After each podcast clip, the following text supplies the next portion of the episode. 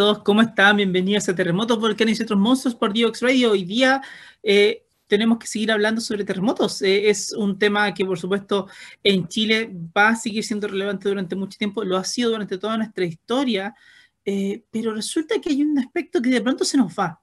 Y es qué pasa después. Porque un, terremoto ocurre en un momento, las placas se, se, desbloquean, se libera tensión, hay mucha energía que está liberándose y sentimos todo el temblor y todo el pasaje de las ondas a través de nuestros pies. Y muchas veces, de hecho, no, no podemos eh, mantenernos de pie, inclusive, debido al tremendo poder que tienen esas ondas.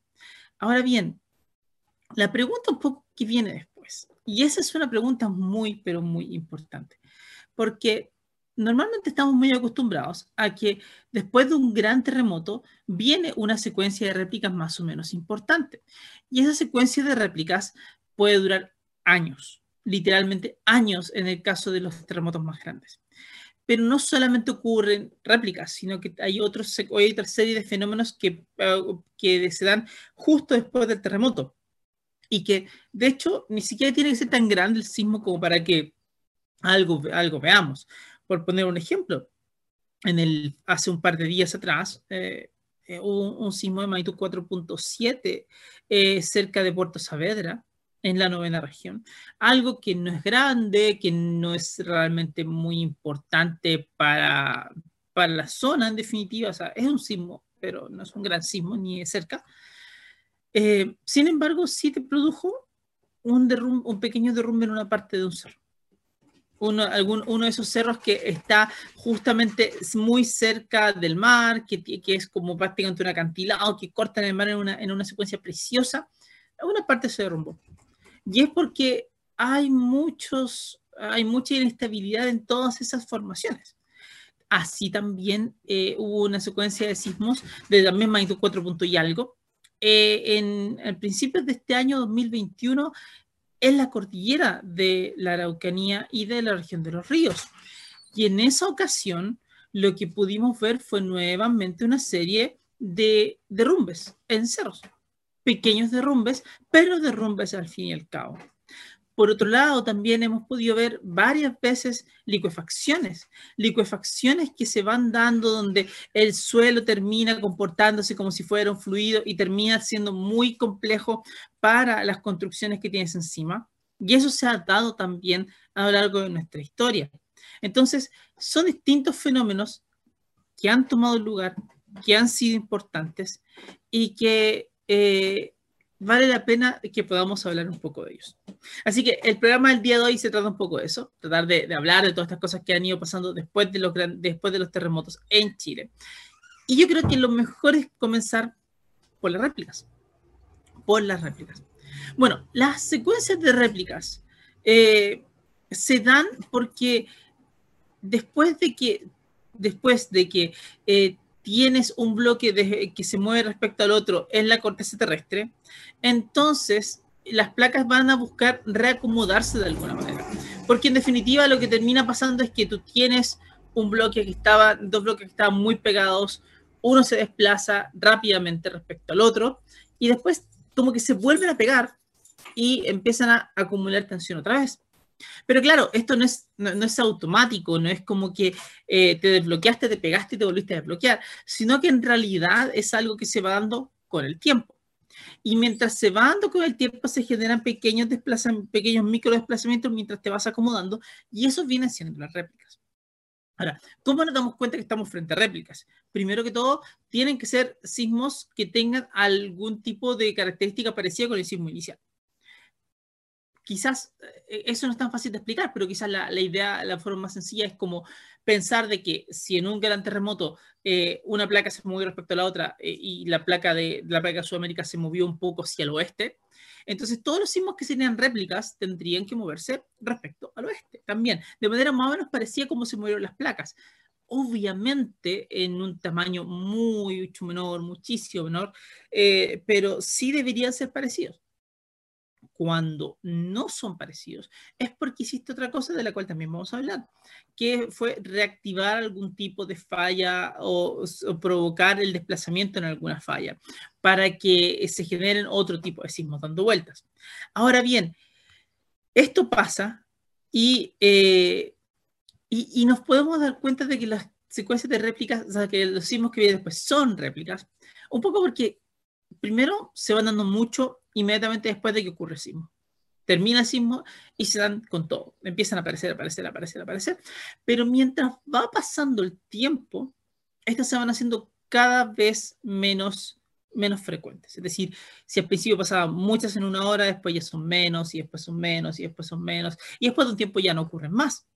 Y esto tiene mucho que ver con que eh, el proceso mismo de reacomodo de las placas es relativamente rápido. Bueno, obviamente va a ser más rápido para un sismo magnitud 7, donde no hemos visto una, una gran cantidad de, de, corteza, que para uno de magnitud 8, que es una brutalidad gigantesca, que por supuesto te va a tomar mucho más tiempo el reacomodar esas placas. Pero el tema está en que aún así eh, las réplicas las vamos sintiendo mucho al principio y cada vez menos mientras va pasando el tiempo. Eso es lo que se da con las réplicas. Por otro lado, también ocurre algo con las magnitudes de las réplicas. Al principio las magnitudes son bastante, son, son más o menos importantes, es decir, son grandes en comparación con el sismo inicial pero luego ya empiezan a decaer, decaer, decaer. Obviamente te pueden sorprender, puede ocurrir de que después de un tiempo todavía ocurra una réplica más o menos importante de una magnitud fuerte, pero con el tiempo en general tienden a decaer. Entonces, es súper típico que si viene un terremoto de magnitud 8.3, por ejemplo, eh, durante las primeras horas aparezca quizás una réplica de magnitud 7 o una réplica de magnitud 6.5 y otras cuantas más de magnitud 6 y otras de magnitud 5, pero mientras va pasando el tiempo, así como se van haciendo menos frecuentes, tienden, tienden a hacerse cada vez también más pequeñas. Entonces, eso significa de que de a poco las mismas réplicas, o sea, las mismas placas se van reacomodando de tal manera de que ya después no, no, no están, eh, no, no, te generan tanto movimiento. Y eso nos pone en la cabeza un concepto que es súper importante para entender los terremotos. En realidad, cada vez que alguna parte de la corteza, algún bloque se mueve respecto a otro en la corteza, tienes un sismo, así de sencillo. Y eso puede ocurrir en muchísimos lugares, pero es que en muchísimos. Y eso es una parte del fenómeno, de lo que, y eso es fundamentalmente el fenómeno que ocurre. Y si lo pensamos de esa forma, es súper natural que ocurra. Es decir, de pronto como la tensión, se, se mueve una buena parte y luego eso se tiene que volver a juntar porque resulta que quizás más al norte había una parte que no se movió, quizás más al sur y otra parte que no se movió también. Y eso nos lleva, por supuesto, a eh, tener en consideración de que los terremotos tienen una serie de fenómenos que vienen después. Otro aspecto que también es súper importante eh, y que tenemos que gastar más tiempo para explicarlo también, está ligado a eh, que una vez que ocurre el sismo, que las placas se mueven, todo se deforma. Y ustedes dicen, ya, pero ¿por qué se debe deformar si al final eh, la corteza roca, ¿por qué se tiene que deformar? Y la verdad es que es súper, súper, súper, súper deformable. Lo que pasa es que también las fuerzas que están involucradas son absurdamente altas. Entonces, cuando ya tienes fuerzas muy grandes que están moviendo los bloques y que uno se desplaza respecto al otro, bueno, no es que toda la corteza, se, no toda una placa se desplaza respecto a la otra. Por poner el ejemplo, en Chile, solamente pensemos en Chile, ni siquiera pensemos en, otros, países de Sudamérica. Solamente en Chile eh, tienes miles de kilómetros de contacto entre la placa de Nazca y la placa de Sudamérica. Pero los terremotos no siempre tienen tamaños tan grandes. Entonces, el terremoto del Maule, por ejemplo, terminó generando una ruptura de unos 500 kilómetros, un poco más. Eso significa que el, contacto entre las placas, donde estaban súper pegadas, se rompió eh, en una longitud de unos 500 kilómetros y un poco más. Pero no se rompió el norte, es decir, la parte de la quinta región no se rompió y la parte de la novena región hacia el sur tampoco se rompió. Entonces, significa de que una parte se mueve que de una manera, pero las otras se quedan más o menos quietas. Pero claro, es como, imagínense que ustedes estuvieran tomados de las manos con mucha gente y de repente un grupo se mueve hacia adelante y obviamente tu mano se va a querer mover con ellos porque estás pegado a ellos. Se puede romper, pero aún así queda medio deformado tú. Y eso es lo que pasa con la corteza terrestre también. Por lo tanto, cada vez que tú tienes un terremoto, y esto se nota mucho más con los grandes, por supuesto, pero cada vez que tienes uno, tú vas a tener una deformación en toda la corteza. Esa deformación, por supuesto, va a ser más grande mientras más cerca de la ruptura estés y se va a hacer más chica mientras más te vayas alejando de la ruptura. Lógico, pero así se va dando y te genera cosas interesantísimas. Te genera cosas interesantísimas, tanto con los volcanes como con otras fallas e incluso, incluso con otros grandes terremotos. Así que volvemos a la vuelta de esta pausa eh, para hablar acerca de qué pasa, cómo se va deformando todo una vez de que ya ocurre un gran terremoto. Nos vemos, nos vemos en unos minutos.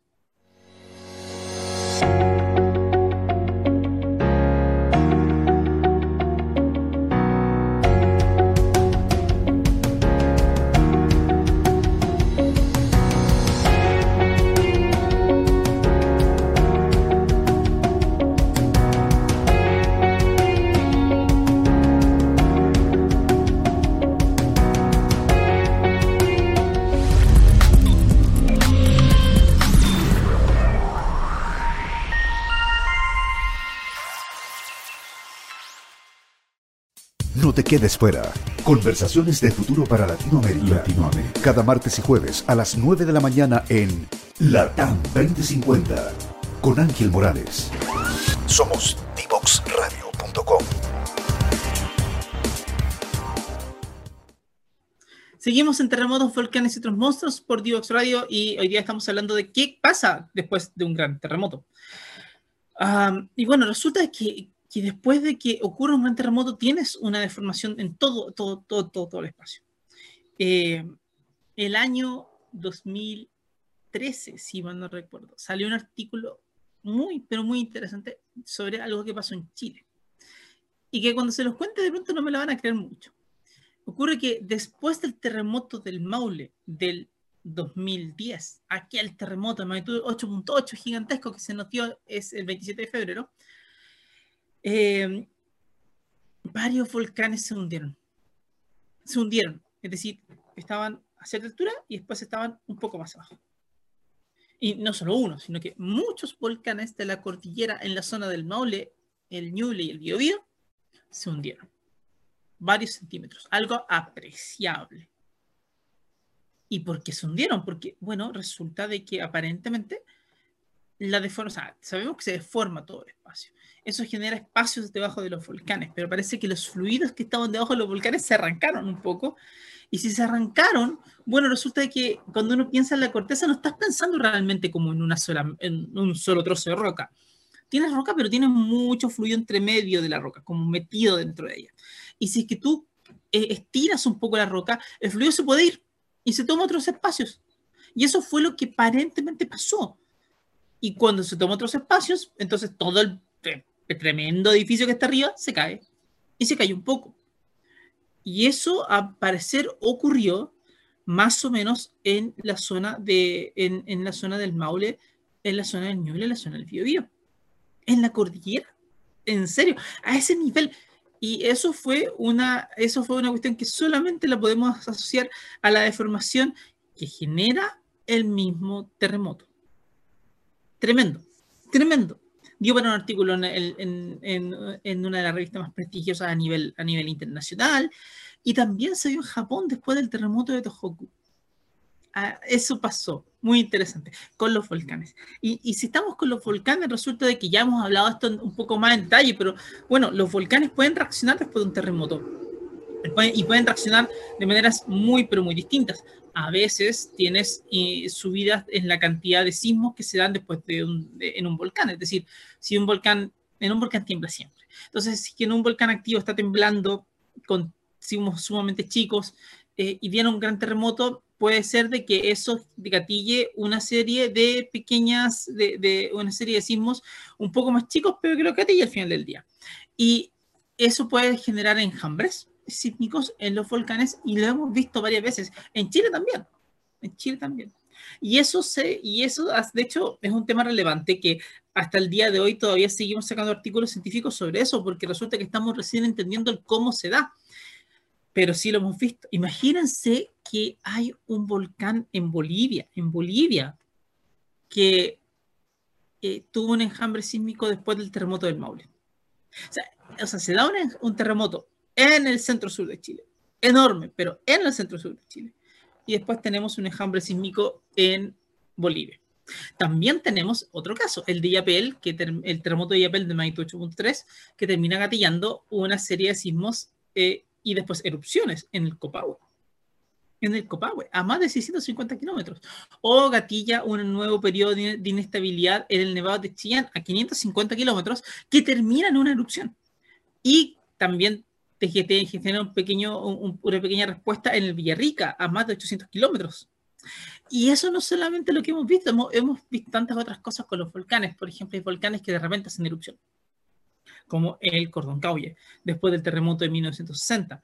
Dos días, dos días le tomó y sería todo. Pero el efecto grande, este que te genera la deformación después de un gran terremoto, dura harto rato. No es como que no, es como que eh, se deforme y luego no pasa nada más, sino que en realidad se deforma y se queda ahí durante un buen rato. Entonces, como que todo el, todo el entorno completo cambia y se transmiten tensiones para un lado, se abren ciertas zonas, se comprimen otras zonas y, de repente, imagínate, tú eres una pequeña falla que está por ahí tranquila por la vía, acumulando tensión a tu ritmo, en algún momento va a liberarla, todo bien, estás por la vía, estás tranquilo, y llega un personaje, te deforma todo, te mueve, te mueve, te zamorrea y después encima te estira. Entonces, chuta, yo estoy acumulando tensión acá, ahora me estoy llevando, me estoy llevando y salté. Y tuvo un sismo o una serie de sismos. Y eso lo hemos visto. Por, es, es un, un, ejemplo clásico mm, que es maravilloso. Eh, ocurrió después de, ocurrió también después del terremoto del Maule. Ahora, mencionamos el terremoto del Maule porque es un gran terremoto, por un lado, pero por otro lado porque también tuvo muchos efectos posteriores al terremoto que afortunadamente para nosotros como científicos fueron totalmente capturados. Entonces tenemos la idea completa, tenemos una idea bastante completa de lo que ha ido pasando con un terremoto de ese estilo. Bien, el terremoto del Maule ocurre en, en el 27 de febrero del 2010. Y luego hubo, eh, en marzo de ese mismo año, hubo un cambio de mando. Cambio de mando. Y como había cambio de mando, entonces lo que, termina, lo que terminaba pasando era que había, había muchos invitados internacionales. Y obviamente invitan a gente de todos lados, invitan a, invitan a, los, a los, mandatarios de, eh, de, Sudamérica, algunos de Europa, y llegó incluso llegó el príncipe de España en esa época, ahora era el rey, pero en esa época era el príncipe. Eh, y claro, pues un español no tiene idea de qué, es que se te mueve la tierra. En la vida esa persona ha sentido lo que un siquiera un sismo y no tiene ni idea. Entonces llega y de repente están dentro, de un, del, dentro del palacio porque van a hacer el cambio de, mando. Estamos en la, estamos, eh, en la ceremonia eh, y empieza a temblar. Y se dan dos sismos muy fuertes. Uno de magnitud 7 y otro de magnitud 6.9, si mal no recuerdo, si la memoria no me falla. Y esos se dan eh, como hacia el norte de Pichilemu, que no está tan lejos de, de, Valparaíso. Entonces, eh, se da eso, se siente el terremoto, en, en, Santiago también se siente bastante fuerte, y la gente vuelta loca, que se va a caer el techo, se va a que aquí estoy mal, que no sé qué puedo hacer. Y bueno, resulta que ni siquiera era una réplica del terremoto del Maule. No lo era. Lo que era era una secuencia de sismos grandes que se dieron en una falla que no era la del terremoto del Maule. Había una falla que había estado acumulando tensión durante un buen rato y después de la tremenda deformación que genera el terremoto del Maule, resulta que eso aceleró la liberación de la energía que se venía acumulando. Y se dieron estos sismos. Y tremendos sismos. Y que no eran réplicas, eran otros sismos nuevos que se dieron en una falla distinta gracias al tremendo impacto que le dio el terremoto del Maule a todo esto. Así de sencillo, muchachos. Tremendo, tremendamente grande. Eh, y bueno, eso nos lleva a, contemplar de que son muchas las cosas que pueden ir pasando. Si volvemos un poco a los volcanes, aparte de los enjambres, hemos, nos hemos encontrado con periodos de calma. El Yaima tiene un periodo de calma de más de 12 años. O sea, claro, más de 12 años, de los cuales al menos como 11 le podemos echar la culpa al terremoto del Maule. Y, y resulta que, los, que, que eso nos va mostrando cómo después de un gran fenómeno hay una serie de otros que van ocurriendo y que a veces no los puedes ver venir. No son tan sencillos de entender. Impresionante. Por otro lado también hay otra historia muy potente que también tiene que ver con la deformación que ocurre post-terremoto. Eh, resulta que, claro, lo que termina pasando es que en los terremotos, hablemos de los terremotos grandes de Chile, estos que se dan en la costa, donde la placa de Sudamérica se mueve hacia, hacia el océano, se va hacia el oeste. Esos se van dando, se mueven todo, desplazan todo este tremendo trozo de roca hacia el otro lugar. Eh, así que obviamente todas las personas que están como en el valle sienten, comillas, de que nos están tirando hacia el oeste. Y de hecho, si ponemos eh, distintos GPS, todos van a aparecer hacia el oeste. Pero si nos vamos un poco hacia el norte y hacia el sur, nos vamos a dar cuenta de que las deformaciones que se producen no, no son exactamente hacia el oeste, son un poquito raras, como que vamos teniendo una especie de rotación que vamos moviéndonos del norte hacia, hacia el sur y luego hacia el oeste, y del sur nos vamos moviendo hacia el norte y luego hacia el oeste, es como una cuestión así. Y eso tiene consecuencias, tiene hartas consecuencias. Una de las más notorias fue que cuando la gente se puso a ver exactamente cómo se estaba deformando toda la corteza en la zona, en la zona de Villapel, se dieron cuenta antes del 2010 de que, oye, la zona de Villapel viene acumulando tensión. Las placas están bloqueadas. Y ya han pasado varios años, han pasado varias décadas desde el último terremoto grande, así que eh, en algún momento de la vida vamos a desbloquear una buena cantidad de tensión y se va a liberar, y se va a liberar aquí y se va a generar un terremoto importante, o sea, eso puede pasar. Resulta de que los GPS muestran una historia impresionante. Llega el 27 de febrero del 2010, ocurre el terremoto del Maule y la forma en que se estaban la forma, la forma que se estaba deformando toda la corteza cambió, cambió completamente. Y es como que, claro, tú eres la placa de Nazca con la placa de Sudamérica, están las dos pegadas tratando de acumular tensiones y viendo cuando se liberan y de repente viene otro empuje grande que les viene de este, más bien un tirón grande que les viene desde el sur, del terremoto del Maule. Que liberó tensión allá, entonces como que todo se, como que, como que lo están estirando en esa dirección. Y claro, eso comenzó a acelerar un proceso que concluye cinco años después con un gran terremoto, que sería el terremoto de Illapel, de magnitud, de magnitud 8.3. Debe ser una de las pocas veces que hay esta evidencia tan clara de que el régimen de deformación cambia de tal manera que el terremoto del Maule lo que hace es eh, ayudar a que se desencadene el terremoto de Illapel. Así de sencillo. Pero por otro lado, y esto es súper importante, por otro lado, eh, no solamente ocurre eso, sino que, eh, sino que en la historia de Chile ha habido varias veces en las cuales los terremotos grandes vienen acompañados por otro terremoto grande un poquito más hacia el norte o un poquito más hacia el sur.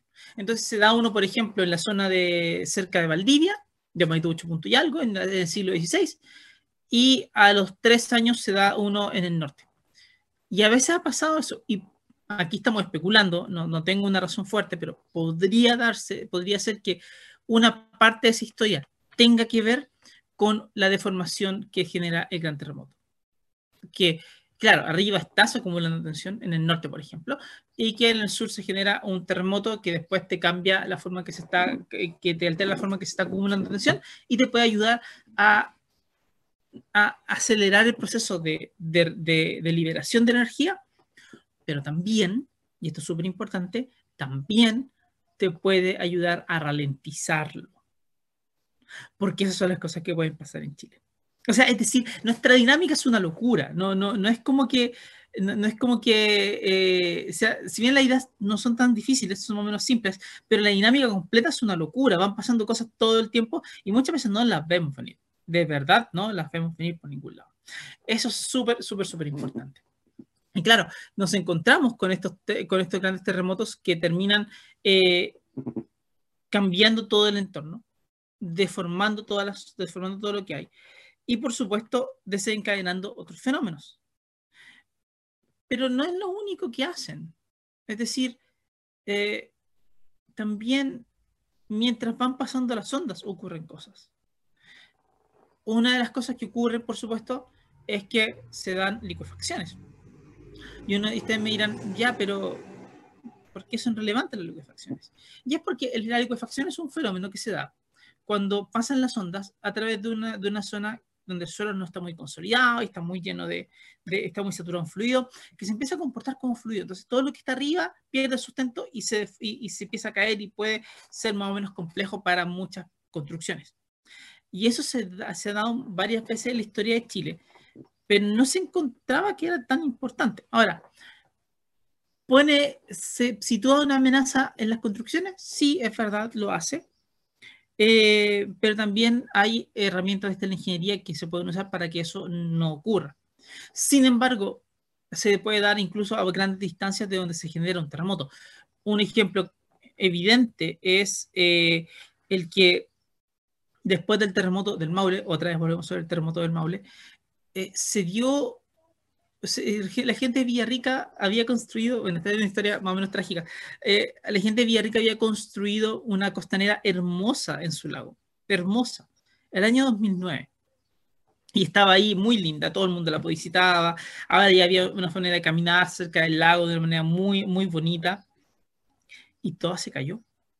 Se cayó después del terremoto del móvil. Y hay fotos que la muestran, caída completa porque se liquefaccionó el suelo, se liquefaccionó el suelo y esto se hundió, se hundió completo, perdió toda sustentabilidad y simplemente se fue para abajo.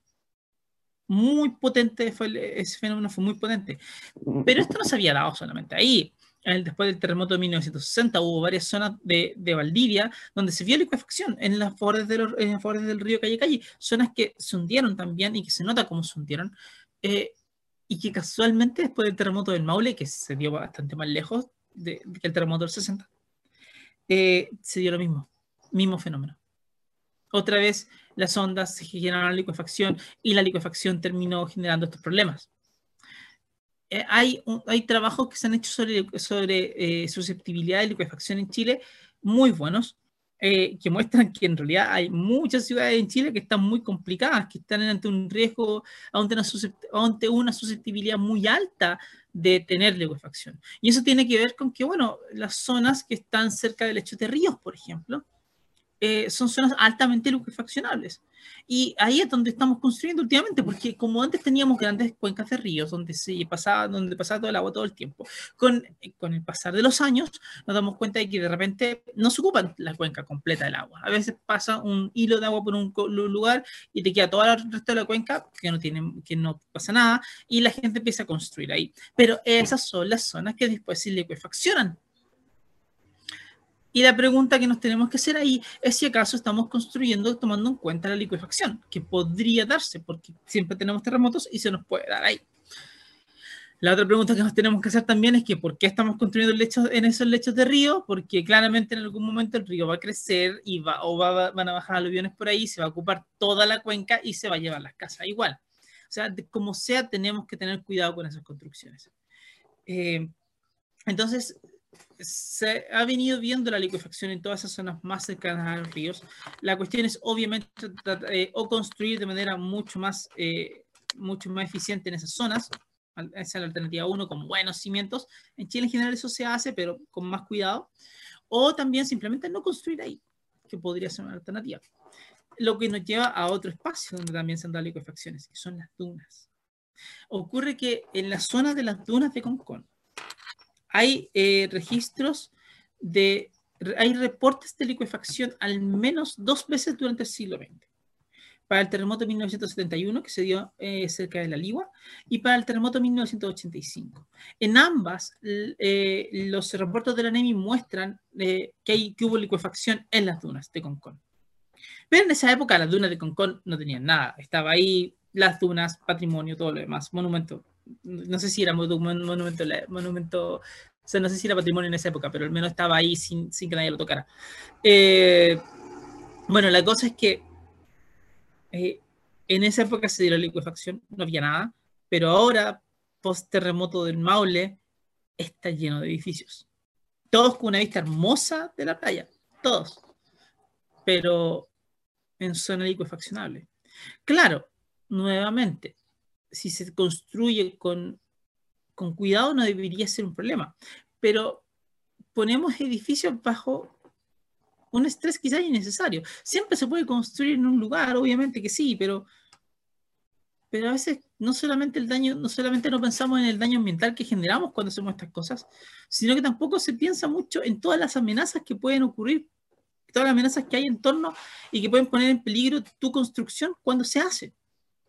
Y esas son las cosas que tenemos que trabajar y hay que trabajar harto, porque van a haber terremotos y van a seguir habiendo terremotos. Pero claro, acá la planificación territorial la sigue siendo un, no, no, se hace de, una, contemplando lo que contemplando las amenazas, se hace básicamente desde el punto de vista del mercado, de que puedes vender algo, eh, comprar algo muy barato y venderlo bastante caro eh, sin hacer mucho esfuerzo muchas veces. Y eso no no te ayuda a estar preparado frente a los distintos fenómenos que pueden ocurrir. Entonces, imagínense, no es solamente pensar en el terremoto, sino que pensar en lo que viene después. Ahora, si creen que estoy exagerando un poco, bueno, pensemos en que una de las zonas que más sufrió eh, un terremoto en, México, eh, que se dio hace como tres años atrás, en Ciudad de México, perdón, eh, fueron las zonas que estaban construidas sobre el antiguo lecho del lago en Ciudad de México. Suelos más blandos, más saturados de fluidos, más susceptibles a liquefaccionarse, y los edificios se cayeron en toda esa zona. La zona más compleja para construir fue la zona donde más se cayeron los edificios. Obviamente no todos, no todos se cayeron porque algunos estaban muy bien construidos, pero los que no estaban tan bien construidos se cayeron. Y eso, por supuesto, que es un problema gigante.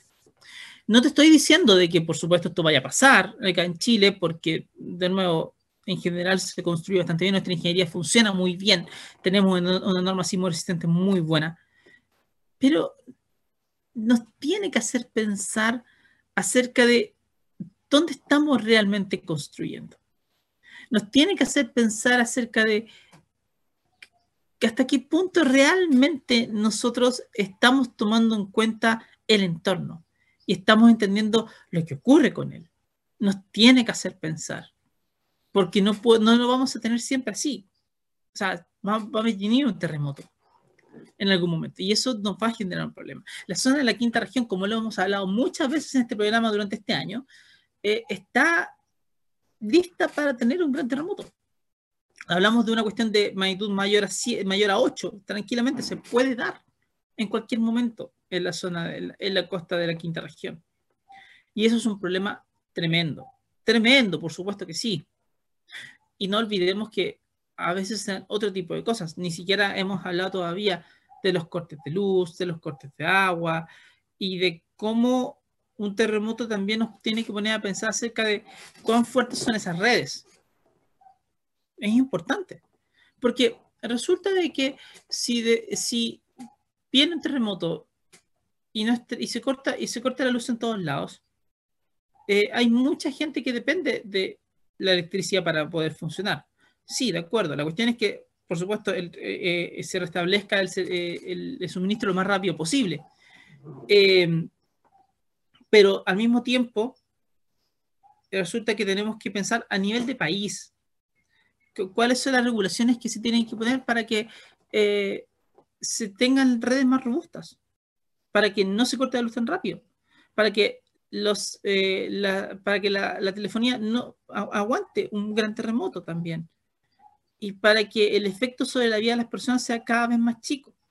Es un trabajo conjunto, o sea, es algo que, que se tiene que hacer entre el Estado, con la empresa privada, porque resulta que en Chile, bueno, tenemos mucha empresa privada por todos lados y es la que lleva mucha parte de todo esto.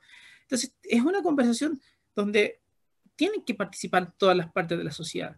Se tienen que hacerlo, porque al final del día necesitamos de que, eh, de que haya una, de que, de que, de que haya robustez en todo lo que hacemos, de que no, de que no nos pasen cosas más complejas es súper importante. Pero para eso necesitamos sí o sí eh, ponernos a pensar harto acerca de qué, cuáles son las cosas que pueden pasar.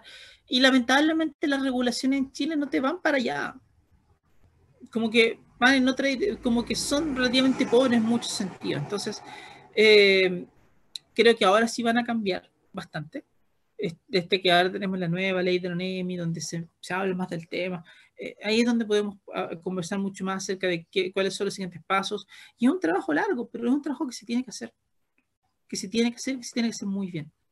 Así que eso es un, un desafío que, que, es importante mencionarlo, el cómo podemos ser cada vez más resilientes, eh, cómo podemos asegurarnos de que las redes sean más sean más robustas, cómo podemos asegurarnos de que nuestras construcciones todas aguanten bien los distintos sismos y que no estemos construyendo zonas que nos van a poner en problemas y sobre todo que no pongamos a gente más vulnerable en los lugares más vulnerables, porque eso es lo que estamos haciendo muchas veces. Estamos, estamos exponiendo a las personas más vulnerables a, los, a las amenazas más importantes y eso te genera grandes problemas, tremendos problemas. Así que es un, es un factor que tenemos que considerar, tenemos que contemplarlo más que muy, tenemos que contemplarlo muy bien. No olvidemos que en 1906, por ejemplo, cuando viene el terremoto de Valparaíso, eh, gran terremoto de Valparaíso. Valparaíso era una ciudad que tenía luz de gas. Estaba a la vanguardia del mundo porque tenía luz de gas. Pero la luz de gas no es la mejor idea en un terremoto. Porque se, se terminó, se terminaron rompiendo varias de estas eh, lámparas y eh, se incendió todo. Se armó un tremendo incendio después del, después del terremoto en Valparaíso. Y de hecho, la catástrofe es quizás más grande por el incendio que por toda la cantidad de casas que se cayeron después y edificios que se cayeron debido al terremoto. Entonces, e, esas cosas tenemos que contemplarlas. O sea, no, no, es, no es solo el terremoto. No, y no es solo el terremoto y ya. Es eso más todo lo que viene después y todavía no hablamos de los tsunamis. De eso vamos a la vuelta de esta pausa. Así que no se vayan, quédense aquí que volvemos en un par de minutos.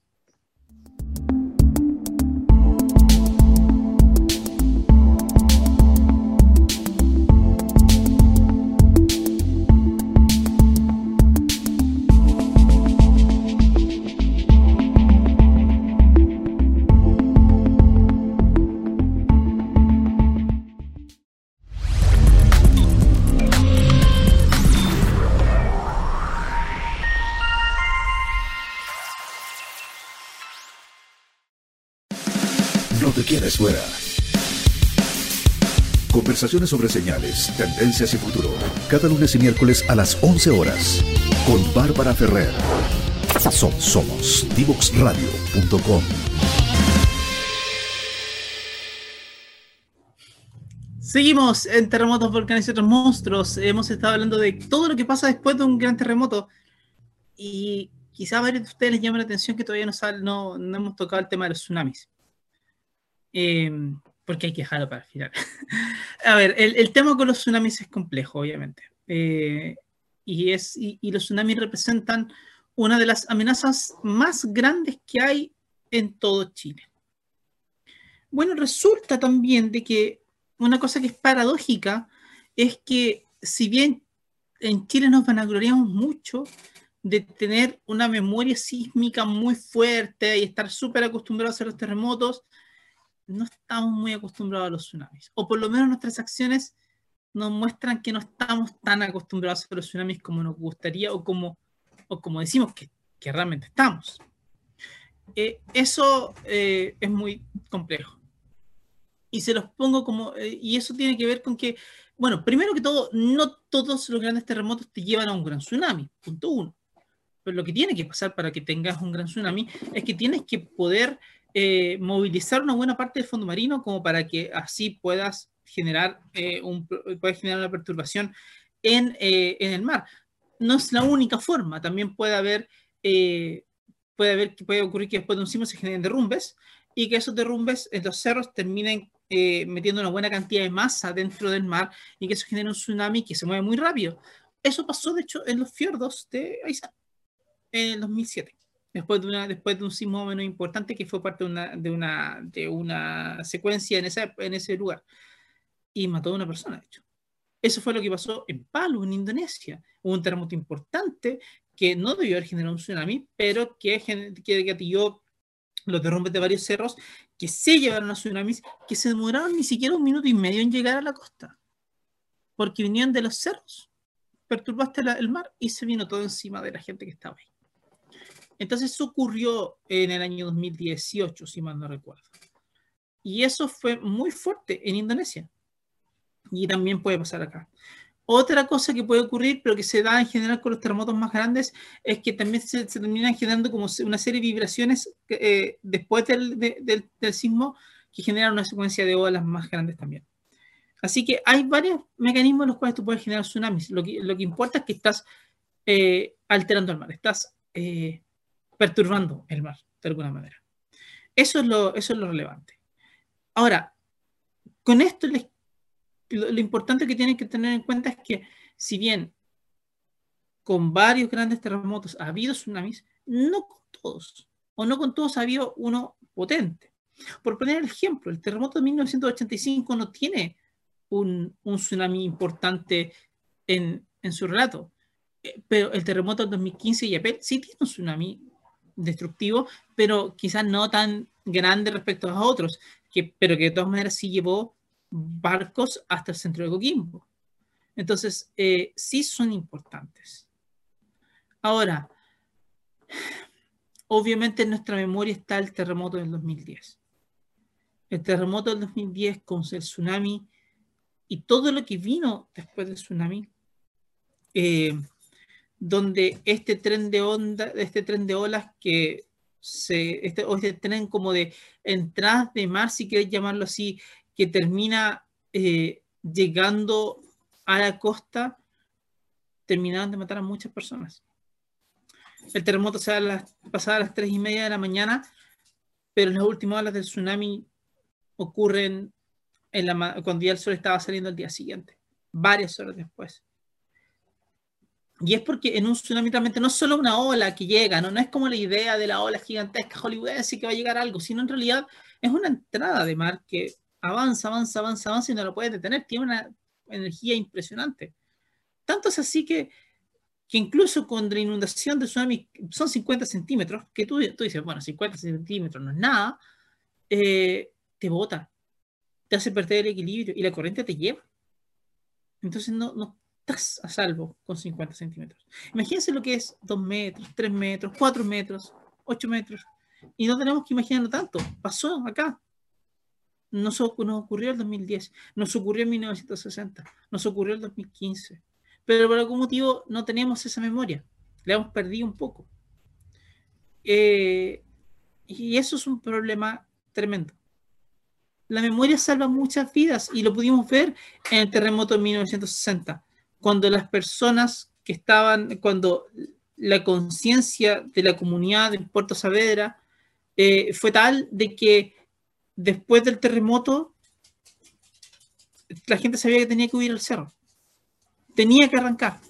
Y tenía que arrancar porque sabían de que después de un terremoto tan grande no había más opción que el que una ola viniera.